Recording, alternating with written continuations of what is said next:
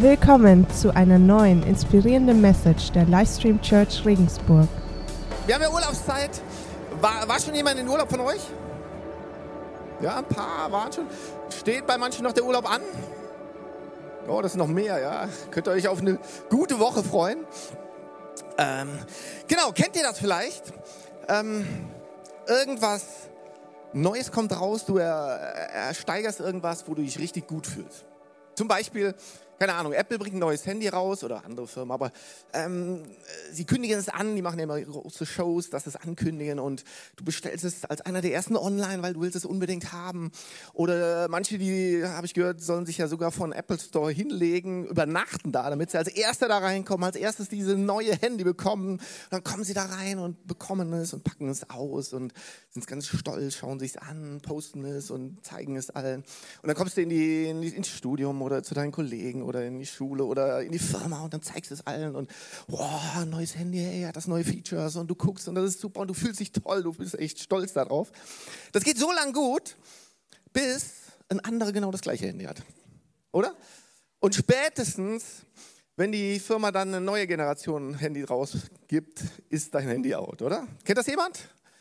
Von uns Jungs vielleicht eher von uns. Bei Mädels ist es vielleicht eher, du hast irgendwelche Schuhe entdeckt oder eine schöne Bluse, wunderschön und du wirst gelobt und toll und du fühlst dich richtig gut, bis deine Freundin mit genau der gleichen Bluse kommt, oder? Ist doch Katastrophe, oder? Ganz schlimm. Ähm, ich habe mal als Kind sowas erlebt. Ich fahre ja liebend gern Fahrrad, fahre mein Leben lang Fahrrad und ich bin ja der jüngste von fünf Kindern. Und da habe ich dann immer die Räder von meinen ältesten Geschwistern, Geschwistern bekommen. Ähm, wurde dann so durchgereicht. Und wenn die bei mir ankamen, waren es die absoluten Schrottkisten. Also wirklich durchgerostet, verbeult. Ich musste dann immer erst reparieren. Ja gut, irgendwann gewöhnt man sich dran. Aber irgendwann, irgendwann habe ich dann auch ein neues Fahrrad bekommen. Linke, blanke, neues Fahrrad. Und ihr denkt jetzt vielleicht, ja, habe ich schon zu Weihnachten oder, oder Geburtstag oder so. Nee, nee, nee. Ich hatte den Highscore bei einem Unfall. Ich weiß noch genau, ich fahre den Berg runter, einer nimmt mir von rechts die Vorfahrt, ich fliege voll auf die Schnauze, die Knie total blutig, aber das Tolle ist, Highpot, High Jackpot, ich kriege ein neues Fahrrad. Und ich weiß noch, wie ich in das Fahrradgeschäft reingehe und kann mir dann die Fahrräder aussuchen und dann suche ich mir da eins aus und ich kann es kaum fassen, blinkend, äh, so verchromte Schutzbleche und und einfach traumhaft. Und ich weiß noch, den ersten Schultag, ich hatte noch die Knie komplett mit Pflastern zu. Und ich fahre so in den äh, Fahrradständer bei uns rein und alle Leute kommen und, boah, neues Fahrrad. Und ich, ja klar, hey, toll, toll, toll, neues Fahrrad. Aber auch da, es ging so lang, so gut, bis ein Kamerad von mir auch ein neues Fahrrad bekam. Aber jetzt nicht irgendein Fahrrad, sondern ihr müsst wissen, damals, zu meiner Zeit, wo ich klein war, gab es eigentlich die Harley unter den Fahrrädern. Und zwar ein Bonanza-Fahrrad. Kennt das noch irgendjemand? Ist irgendjemand? Hey, einige kennen es. Hey, also das war, das war das ultimative Fahrrad. Du hattest eine lange Sitzbank, konntest Leute mitnehmen. Die Mädels sind dir nur nachgelaufen, wenn du dieses Rad hattest. Du hattest Lenker, die gingen über, den, die, über die Ohren. Die Schaltung war in der Mitte. Ich habe euch mal so ein Bild mitgebracht. Genau, das ist ein Bonanza-Fahrrad. Es ist, es ist ein Traum. Mein Herz schlägt immer noch höher. Heute wäre es vermutlich peinlich, damit rumzufahren. Aber das war der Traum. Und da war es dann mit meinem schönen Fahrrad vorbei. Ja? Äh, schade und aber deshalb der Titel meiner heutigen Message 5, 1, 2. Und was das genau bedeutet, werdet ihr hinterher erfahren, okay? Ich habe euch nämlich vorab noch eine Geschichte mitgebracht. Ich liebe Geschichten, deshalb erzähle ich jetzt einfach die Geschichte, ob ihr es mögt oder nicht. Ich mache es. Und zwar, es war ein Boss, ähm, voller Geschäftsmann, Businessman und arbeitet und von einer Startup-Firma, hat Riesenerfolg, richtig guten Erfolg, kann ein paar Leute einstellen und es geht wirklich ab. Er arbeitet Tag und Nacht, ähm, geht sehr lange so, aber irgendwann merkt er, okay, das schlägt mir so ein bisschen auf die Gesundheit und dann geht er irgendwann zum Arzt, denkt, er hat irgendwas, aber der Arzt sagt, nee, nee, nee, warten Sie mal, Sie müssen einfach weniger arbeiten. Sie müssen jetzt irgendwo mal eine Auszeit machen, sonst kriegen Sie einen Burnout. Und er will das nicht so ganz glauben und macht weiter, aber dann irgendwann sagt er, okay, ich mache die Auszeit, ruft seine Mitarbeiter, er hat drei Stück, ruft die zu sich und sagt, Leute, ich bin jetzt mal weg. Das ganze Kapital, was die Firma hat, das teile ich unter euch und ihr sollt damit arbeiten, okay? Der erste kriegt 500.000 Euro, der zweite 200.000 und der dritte 100.000 Euro. Und dann sagt er, Leute, klotzt damit rein, wenn ich wiederkomme, will ich hier Kasse machen. Gesagt, getan, steigt in den Flieger, ab an die Malediven. So, der erste, der mit den 500.000 guckt sich ein bisschen um und investiert so im Immobilienmarkt. Kauft sich zwei gute Objekte hier in Regensburg, gute Lage und verdoppelt das Ganze. Ne? Der zweite probiert sich am, äh, beim ähm, äh, äh, Aktienmarkt, platziert ein paar Aktien, total schlecht, verliert einiges, aber dann äh, guckt er sich ein bisschen um, arbeitet hart und verdoppelt das Ganze auch. Ne? Und der dritte, der denkt sich, ach, was soll's, mein Chef, der ist eh so ein Hachter und kassiert da eh alles ein, packt das ganze Geld, die 100.000 Euro, in einen dicken Socken und steckt sie unten in seinen äh, Kleiderschrank in die unterste Schublade. So, irgendwann kommt der Chef wieder, braun gebrannt, strahlend, voller Energie, voller Tatendrang und oh, yeah, Leute, ruft seine Mitarbeiter zusammen und sagt, Leute, ich habe so super Geschäftsideen, es wird jetzt abgehen, ich habe tolle Ideen, es wird richtig äh, vorangehen. Aber bevor das ist, will ich einfach Kasse machen. Ne? Kommt er mit den 500.000 sagt, hier Chef, 500.000 hast du mir gegeben, hier hast du eine Million. Und der Chef sagt, hey, wow, krass, hätte ich ja gar nicht mit gerechnet. Ja, Wahnsinn, du bist ja ein Hammerarbeiter. Komm her, du wirst Abteilungsleiter in meiner neuen Firma, du kommst in den Vorstand und, aber bevor das alles weitergeht, heute Abend mache ich eine Gartenparty, es wird so richtig abgehen, du bist eingeladen, okay? Dann kommt er mit den 200.000 Euro. Chef, ich habe so ein bisschen in Immobilien investiert, war am Anfang schwierig, aber hier hast du 400.000. Und der Chef sagt, boah, Hammer, ihr seid der, ihr seid der Spitze. Wahnsinn, da hätte ich gar nicht so mit gerechnet. Ne? Toll, ey, du bist der Hammer, du kriegst auch einen äh, Vorstandsposten und Abteilungsleiter wirst du. Aber bevor wir dann weitermachen, heute Abend ist Gartenparty, wirst eingeladen, wir lassen uns richtig krachen, okay? So, kommt der Letzte, ist schon ein bisschen kleinlaut und sagt, hier Chef, hast die 100.000, äh, weißt du, hat ein bisschen Schiss, was du so denkst und wie das so geht und hast das Geld ja wieder. Ich habe ja nichts verbraten, hast das Geld, was ich bekommen habe, kriegst du wieder. Und dann guckt der Chef so und sagt, hey, warte mal, eigentlich, äh, ich dachte, du wärst ein richtiger Arbeiter, du wolltest was tun. Ne? Und wird so richtig sauer, rastet aus und nimmt ihm die 100.000 Euro weg, gibt die dem, der die Millionen hat und unterschreibt ihm die Kündigung. Weg ist er. Ja? Ich finde die Geschichte klasse, weil die spiegelt so ein bisschen uns Menschen wieder, so alle Typen. Ne? Da ist jetzt dieser, ich nenne mal den Superstar, der mit den 500.000 Euro, ich weiß nicht, ob du so Leute kennst, denen kannst du irgendwas geben, die, die fangen irgendwas an, es funktioniert einfach, es geht ab. Und manchmal habe ich so Augenblicke bei mir, da fühle ich mich auch so ein bisschen wie ein Superstar, wenn es richtig gut läuft, aber meistens ist es ein Peak und dann wird es ein bisschen ruhiger. Gibt es irgendwelche hier, der sich oder die sich ständig als Superstar fühlt? Ja, könnte ja sein. Also entweder hätte ich dann beglückwünschen können oder ich hätte sagen können, ja, vielleicht hast du eine gestörte Selbstwahrnehmung, keine Ahnung, aber das müssen wir dann unterscheiden. Aber gut. Gut, dann haben wir diesen zweiten Typ. Ich nenne mal so den Mods-Typ. Ja, so ein bisschen, der, der hat kein Vertrauen, der ist eher so ein bisschen faul, ist äh, sehr, ja, vertraut seinem Chef nicht und manchmal habe ich so Augenblicke auch, ne? Da bin ich so irgendwie denke, ach, nichts funktioniert und den anderen geht es allen viel, viel besser. Und kennt das jemand? Und fühlt sich vielleicht je, je, irgendjemand ständig so? Auch nicht. Na gut. Aber wenn es so wäre, ich habe gute Nachricht, ich habe wirklich was Gutes heute dabei, dass es wirklich nicht so sein muss. Ne? So, und dann haben wir diesen dritten Typ, das ist so, ich nenne mal diesen Normalo-Typ. Und nach meiner Umfrage zu schließen, sind das hier 99 Prozent von euch so. Ähm, aber ich denke, die meisten sind halt so irgendwo, okay, man hat so ein paar Gaben und es geht mal auf, man fühlt sich gut, dann ist man wieder so ein bisschen schlechter. Ähm, und ich meine, bei uns kennen wir das, aber ich bin mir sicher, wir kennen auch so Typen, oder? Irgendwie so, die, die ganze Gesellschaft klassifiziert uns. Da gibt's, es fängt eigentlich in der Schule an, oder? Die, die so super fit sind, die kriegen so die Fleißkärtchen und die die äh, nicht so schnell lernen oder so, da werden ständig die Eltern zu den Lehrern eingeladen. Bei mir sind die Eltern ziemlich oft eingeladen worden, muss ich sagen, aber nicht wegen dem Lernen, sondern weil ich öfter mich gekloppt habe. Keine Ahnung warum. naja, gut. Ähm, gut, dann gibt es so, es geht dann weiter. Ne? Das ist nicht nur in der Schule so, im Job, die, die echt fitten oder so, die kommen in eine Consulting-Firma oder in Vorstände, verdienen sich wirklich aus dem Leben. Und, und die, die kaum eine Ausbildung haben, die kriegen dann Hartz IV. Und es ist in der ganzen Gesellschaft so. Die Beliebten, die werden hofiert, die kommen zu VIP-Terminen und die, die nicht so, die komplizierten sind oder die nicht so beliebt sind, die sind allein und werden ausgestoßen. Ne? Und ich denke mir, dabei ist doch jeder absolut wunderbar gemacht. Ich meine, wenn ich hier in den Raum gucke, ich kenne viele von euch, ey, jeder von euch, von uns ist wunderbar gemacht mit wunderbaren Gaben. Und ja, die Gesellschaft beurteilt die Gaben unterschiedlich. Ähm, und das ist schade so. Und, und, aber das ist nicht nur heute so, in dieser Zeit, sondern das ist in der ganzen Historie so gewesen, in der ganzen Geschichte. Und das war auch zur Zeit Jesu so, ganz klar. Und deshalb hat Jesus genau zu dem Thema was gesagt. Er hat genau dazu was gesagt. Und deshalb wollen wir mal in die Bibel dazu schauen. Wenn die Bibel dabei ist, kannst du rausholen oder auch am Handy die Stelle aufschlagen, wo auch immer.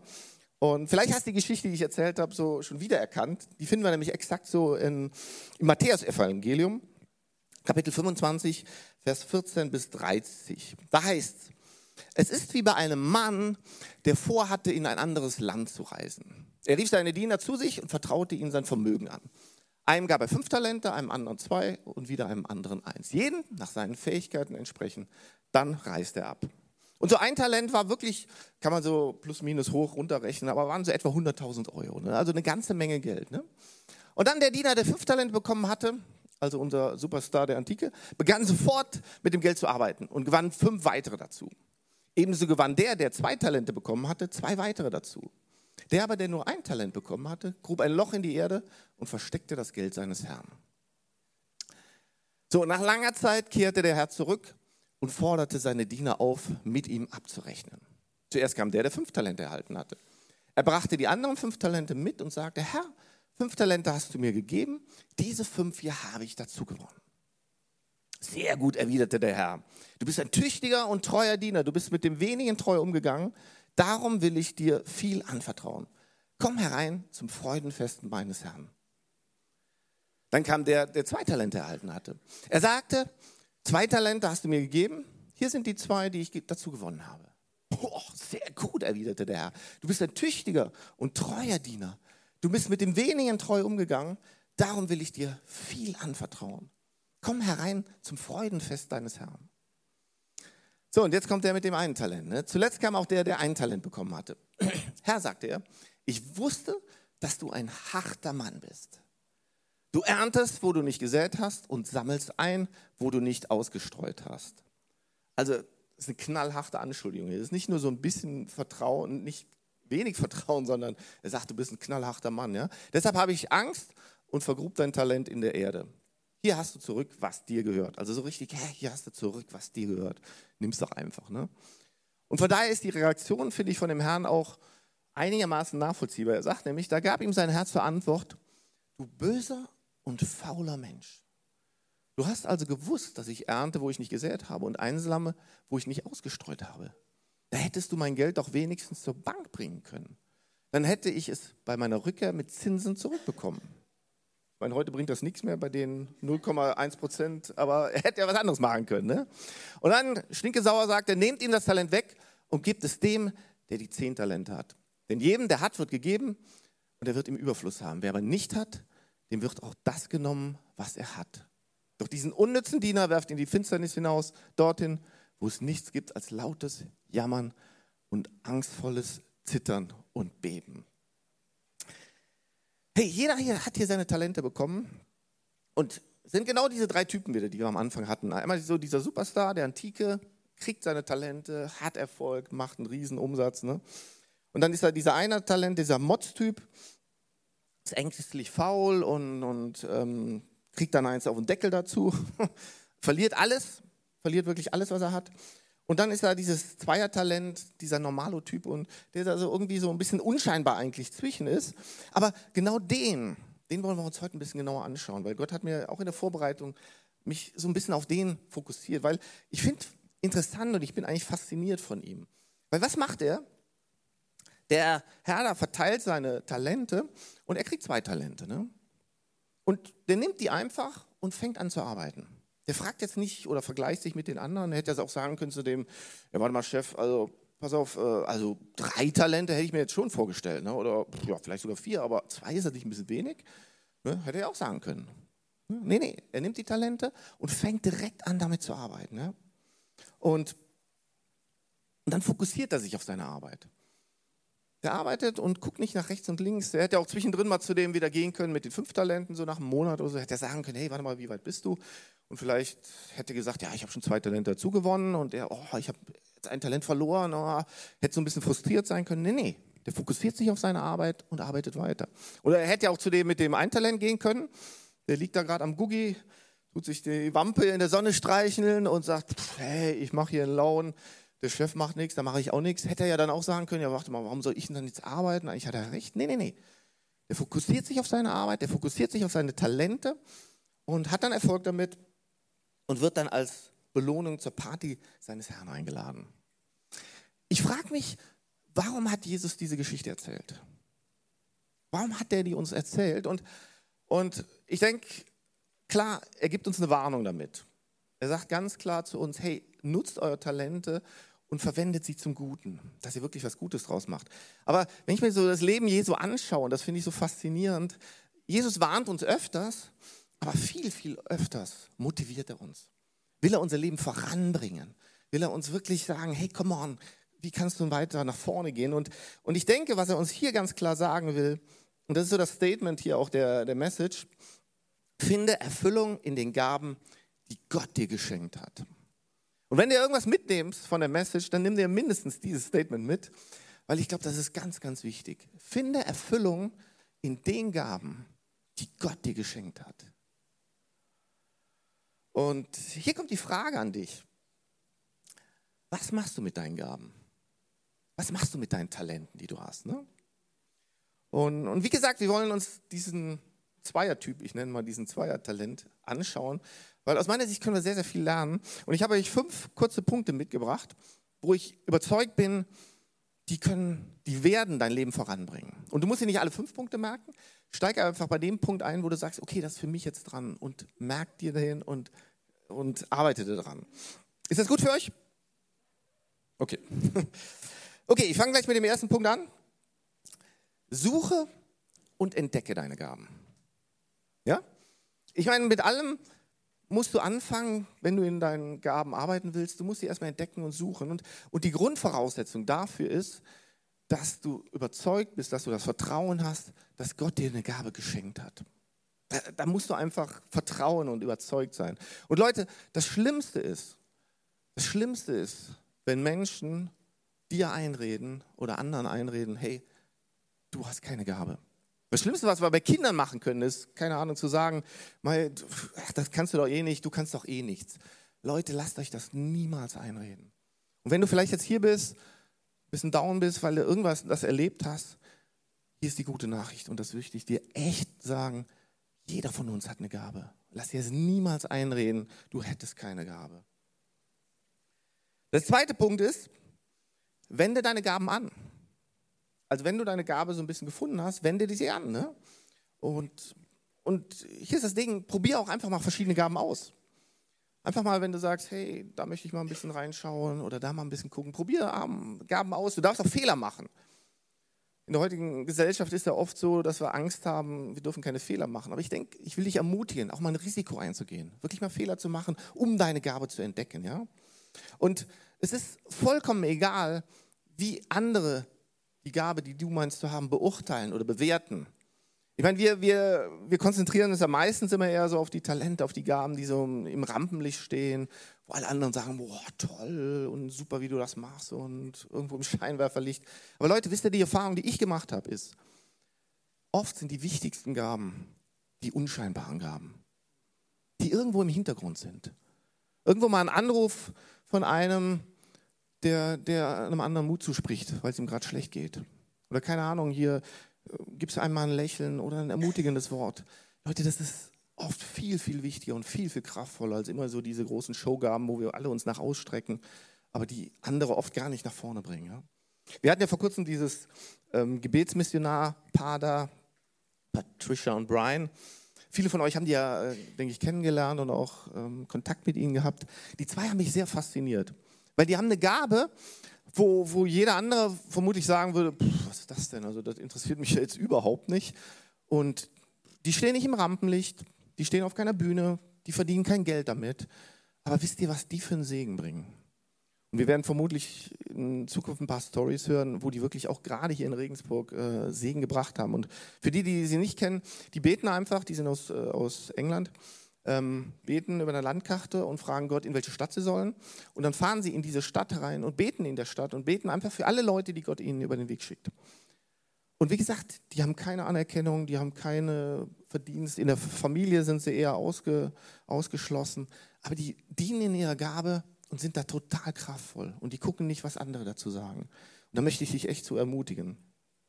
1. Timotheus 4, 14 bis 15, da heißt es, lass die Gabe nicht ungenutzt, die durch Gottes Gnade geschenkt worden ist. Also lass die nicht ungenutzt. Und dann weiter, konzentriere dich ganz auf diese Aufgaben. Lass dich durch nichts beirren.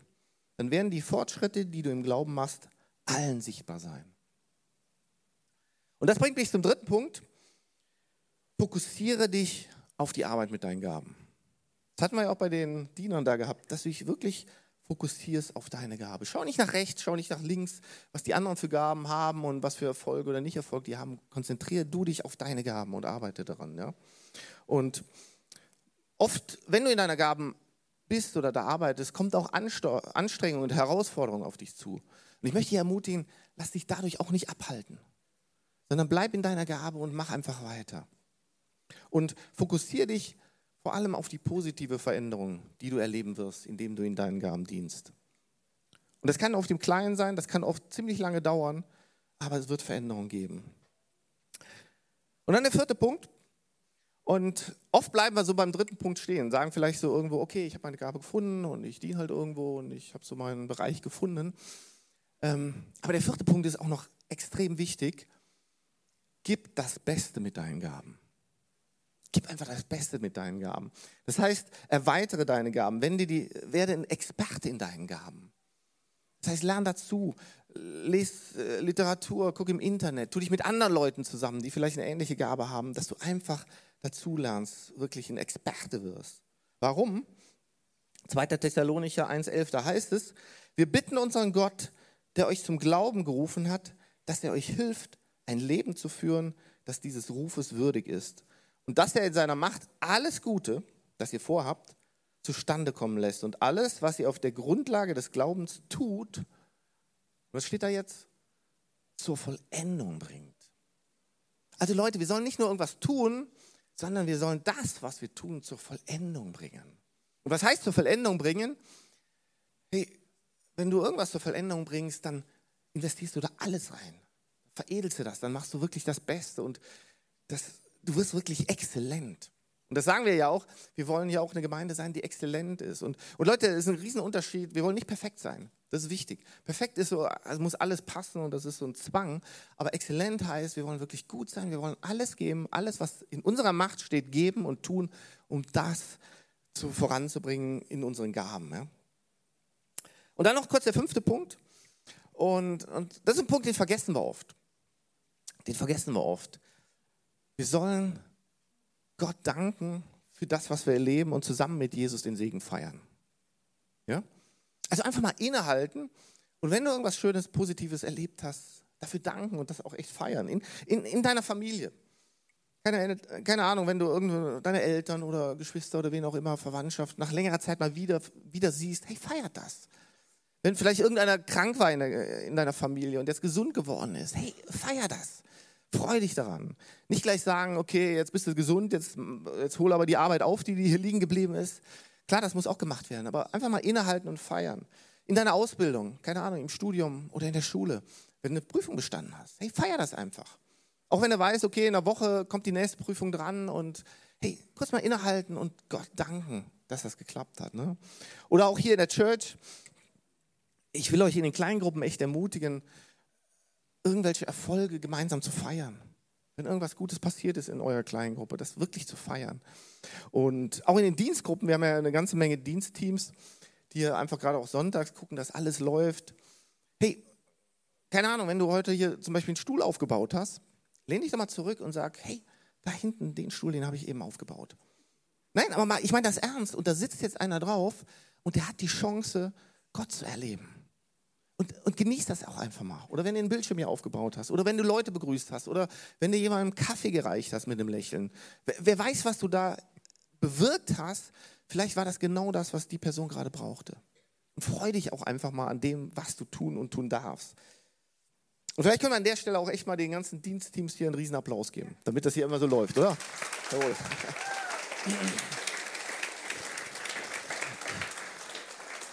Genau, und jetzt, und jetzt will ich mit euch noch mal ein Stück weitergehen. Stell dir mal vor, wir alle, wir alle konzentrieren uns auf unsere Gaben und dienen mit Exzellenz in den Gaben, die wir haben. Leute, ich bin mir sicher, wir werden die Welt verändern.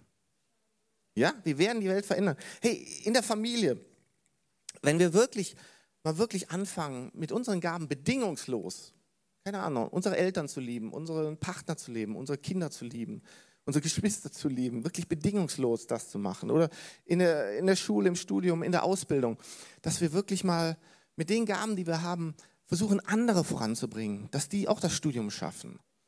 Oder, oder ja, hier auch in der Church, wenn wir wirklich sagen, hey, ich, ich möchte alles geben für die Leute hier in der Church und für die Menschen hier in der Stadt. Ich bin mir sicher, wir werden die Welt zum Positiven verändern. Und dann, ich bin mir sicher, dann werden wir Erfüllung finden in den Gaben, die Gott uns geschenkt hat. Für uns und bei den Menschen um uns herum. Wir werden wirklich Erfüllung in den Gaben finden, die Gott uns geschenkt hat. Aber hier kommt der Hammer. Bei der ganzen Vorbereitung ist mir das klar geworden ja, wir werden Erfüllung finden hier in unserem Leben, ganz klar. Aber was haben wir eben in der Geschichte gelesen? Was hat Jesus uns gerade in der Geschichte zugesagt? Wollen wir da mal reingucken, Matthäus 25, 23. Da steht, sehr gut, erwiderte der Herr. Du bist ein tüchtiger und treuer Diener. Du bist mit dem wenigen treu umgegangen, darum will ich dir viel anvertrauen. Komm herein zum Freudenfest deines Herrn. Und Leute, wisst ihr, was das heißt? Wir sind eingeladen in Gottes Paradies. Wir sind in Gottes Paradies eingeladen. Ja? Und, und, und immer wenn es in der Bibel ums Paradies geht, müssen wir reinschauen, das ist, ist der Hammer. Ab und zu wird ja auf dieses Paradies hingewiesen. Es ist einfach so, stell dir irgendwas Tolles vor, irgendwas super Tolles. Im Paradies ist es noch viel, viel besser. Irgendwas, wo du denkst, hey, das war der Knaller. Im Paradies ist es noch viel, viel besser. Eine Bibelstelle, finde ich, die, die gibt das ganz gut wieder. Da ist gerade Jesus und äh, im Gespräch mit ein paar Menschen und er ermutigt die Leute, einfach Gutes zu tun, weil das im Paradies belohnt wird. Und dann ruft einer so richtig spontan, so richtig aus dem Herzen aus, er sagt folgendes, was für ein Glück muss das sein, in der neuen Welt Gottes zum Fest eingeladen zu werden. Hey Leute, das, was, er sagt, was für ein Glück muss das sein? Und das ist ein Hammerglück, das ist ein Sechser im Lotto, das ist Jackpot pur, weil es ist absolute Gesundheit, absolute Freude, absolute Liebe. Das ist Hoffnung und Segen und Vollendung, im Paradies sein zu dürfen. Und Leute, ich wünsche mir von Herzen für jeden von euch, von uns hier, für dich, für mich, dass wir in dieses Paradies Gottes eingeladen werden. Dass wir wirklich eingeladen werden. Und wisst ihr, was das Genialste ist? Du bist jetzt schon eingeladen. Das ist der Hammer. Du bist jetzt schon eingeladen, ja? Wir alle sind eingeladen in diese Gottes neue Welt. Und ja, wir sollen unsere Talente hier auf Erden nutzen. Aber unabhängig davon hält uns Jesus so mehr oder weniger das Eintrittsticket schon entgegen und sagt, hey, du bist eingeladen. Das Einzige, was wir tun müssen, ist, dieses Ticket anzunehmen, diese Einladung anzunehmen und Jesus zu vertrauen, dass wir in sein Reich dürfen. Ja? Und Philippa 1, 5 bis 6, da heißt es, ich bin überzeugt, dass der, der etwas so Gutes in eurem Leben angefangen hat, dieses Werk auch weiterführen und bis zu jenem großen Tag zum Abschluss bringen wird, an dem Jesus wiederkommt. Leute, Jesus hat bereits alles zum Abschluss gebracht. Er hat alles vollendet, er hat alles vollbracht. Alles ist erledigt. Er hat, Jesus ist am Kreuz gestorben, damit unsere, damit deine und meine Sünden weggenommen werden.